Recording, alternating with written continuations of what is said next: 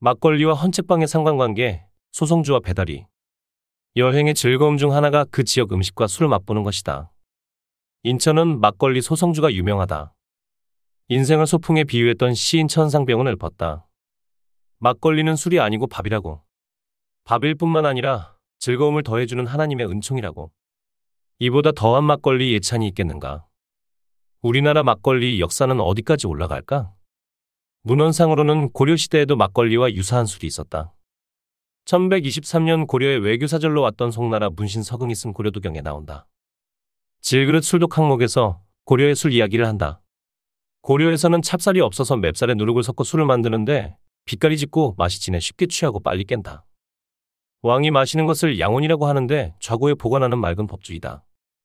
여기에는 두 종류가 있는데 질그릇 술독에 담아서 누런 비단으로 봉해둔다. 대체로 고려인들은 술을 좋아하지만 좋은 술을 구하기가 어렵다. 서민의 집에서 마시는 것은 맛이 텁텁하고 빛깔이 진한데 아무렇지도 않은 듯이 마시고 모두들 맛있게 여긴다. 서긍이 말하는 서민의 집에서 마시는 텁텁하고 진한 빛깔의 술, 우리가 요즘 마시는 막걸리를 설명한 느낌이다. 서금은 고려에 들어올 때 하루, 귀국하는 길에는 6일이나 인천 영종도에서 묵었다. 영종도는 그 시절에는 자연도라 했는데 제비들이 많아 그렇게 이름 붙었다고 한다. 붉은 노을에 비친 제비가 마치 자줏빛으로 보였기 때문이리라. 영종도에 머물며 먹은 음식에 대해서는 음식은 10여 종인데 국수가 먼저이고 해산물은 꽤 진기하다. 그릇은 금, 은을 많이 쓰는데 청색 도기도 섞여 있다.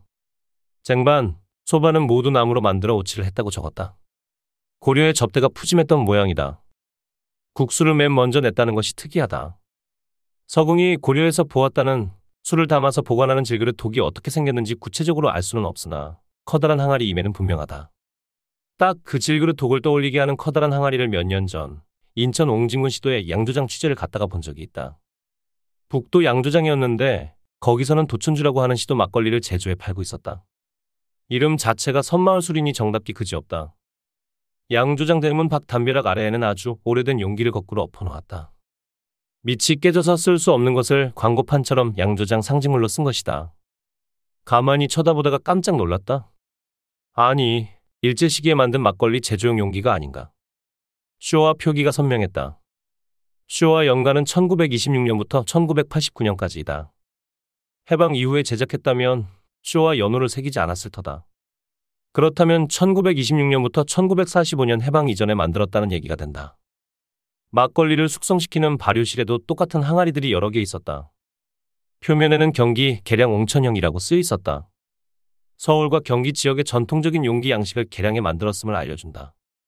그 아래로는 술의 용량과 담근 시기 등을 적을 수 있는 칸을 세로로 표기해 두었다. 사람도 많이 살지 않는 섬에서 일제 시기에 제작된 막걸리 항아리를 마주한 기분은 참으로 묘했다. 일제는 이 항아리에 적힌 쇼와 연관이 시작되던 1926년에 술을 만드는데 필수적인 누룩 제조업자 합동 정리를 단행했다. 인천에서는 그 이듬해 인천누룩제조조합이라는 회사가 만들어지고 공장이 들어섰다. 판매구역은 인천부, 부천군, 강화군, 김포군이었다.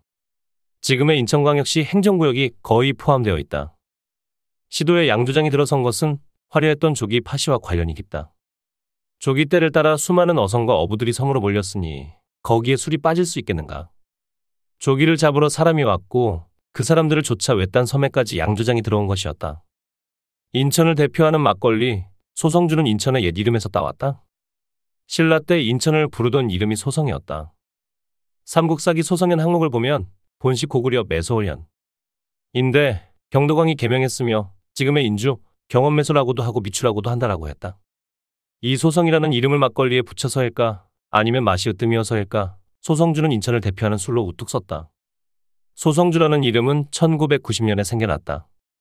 우리나라 업계 최초로 출시한 100% 쌀막걸리의 첫 상표에 소성주라고 한자로 썼다. 그전에는 그냥 인천 막걸리였다. 소성주를 만드는 회사는 인천탁주다. 1974년 대화주조, 동영주조, 부림주조, 부천양조, 영화양조, 인천양조, 주안양조, 창녕양조, 계림주조, 태안양조 등이 합쳐 하나의 회사를 만들었다. 공장은 부평구 청천동에 있고 대화주조 출신 정규성 대표가 이끌고 있다. 그는 한국 막걸리협회 회장도 맡고 있다. 참여자들 중 가장 오래되었으면서 옛 양조장의 공장 모습을 아직까지 간직하고 있는 것은 인천 양조다. 인천 동구 배다리에 있다. 헌책방거리 삼거리에서 창영초등학교 쪽으로 가는 골목 초입에 2층짜리 건물이 옛 양조장이다. 그 앞에는 로봇 모양의 양철 조형물이 서 있어서 외지인들도 찾기 어렵지 않다. 인천 양주 주식회사라고 한자로 쓴 문패도 아직 걸려 있다. 양 조장과 왼쪽으로 맞붙은 한옥은 주인이었던 이명균 선생 가족이 살던 집이다. 이명균 선생의 장인 최병두 선생이 1920년대에 설립했던 것을 집과 양 조장 그대로 사위가 떠맡았다.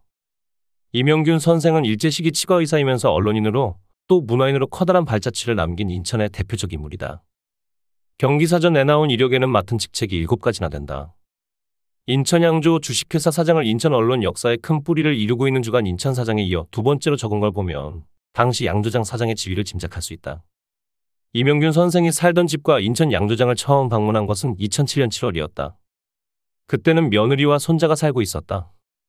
양조장 건물은 스페이스 빔이라는 문화단체가 입주하기 위해 인테리어 공사를 하는 중이었다. 인천 양조장이 있는 배다리는 인천의 대표적인 헌책방 거리이다.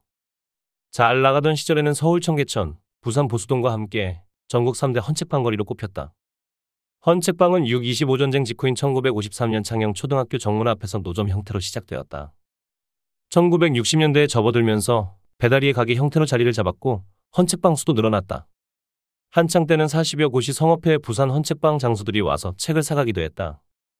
봄 신학기가 되면 학생들이 줄을 서서 책을 사 봄에 벌어 1년을 먹고 산다는 말이 나왔다고 한다. 지금은 아벨 서점을 비롯해 다섯 곳 정도만 남았지만 옛 모습을 많이 간직하고 있어서 지난 시절을 배경으로 하는 드라마나 영화 촬영지로 유명세를 타고 있다. 배다리의 헌책방 거리와 양조장 같은 동네에 있다는 것 말고는 전혀 연결고리가 없어 보인다. 하지만 임명균 선생이 등장하는 순간 얘기가 달라진다. 선생의 선친이 인천에서는 최초로 책방을 했기 때문이다. 책을 파는 서점이라기보다는 빌려주는 새 책이었다. 그 책도 인쇄하고 장정한 게 아니라 창호지 같은 데다 목판으로 찍거나 붓으로 쓴 뒤 묶은 것이었다. 삼국지, 유충혈전, 옥루몽, 수호지, 춘향전, 심청전 따위의 소설책이 많았다. 하루 빌리는데 동전 한 푼이면 되었다. 저녁에 밤잠을 먹어가면서 등잔불 아래 가족이나 이웃끼리 여럿이 모여 대독하는 방식의 책 읽기가 성행하다 보니 글을 읽을 줄 모르는 노인들까지 책에 빠져들었다고 한다. 남자들은 삼국지류를, 여인들은 옥루몽 같은 것을 읽었다. 며느리가 시어머니에게 책을 구성지게 읽어주면 고부간의 사이도 좋았다 하니 책이 가정의 화목까지 도모해 준 셈이다. 인천의 책 읽기 열풍을 몰랐던 것일까? 잡지 개벽은 1924년 6월호와 8월호의 인천. 특집 기사를 게재했는데 책방 하나 없이 돈만 밝히는 도시로 혹평했다. 인천아, 너는 어떠한 도시? 란 타이틀을 달았다. 기사는 군자는 반드시 어진 마을을 택하여 기거한다는데 인천은 이와 반대로 연애소설이나 유행가 한 권도 사볼 만한 책방 한 곳이 없다면서 이 골목 저 골목 백주대로에서 산 사람의 눈깔이라도 뽑아 먹을 수만 있으면 덤벼보려고 껄떡껄떡하는 고리대금 아기쟁이들의 바로하는 꼴을 보고는 참말 대항호객을 찾기에 겨를이 없을 모양이라고 신랄하게 비판했다. 오래된 인천의 새책 전통을 알았더라면 이렇게까지 혹독한 평가를 내리지는 않았을 듯하다.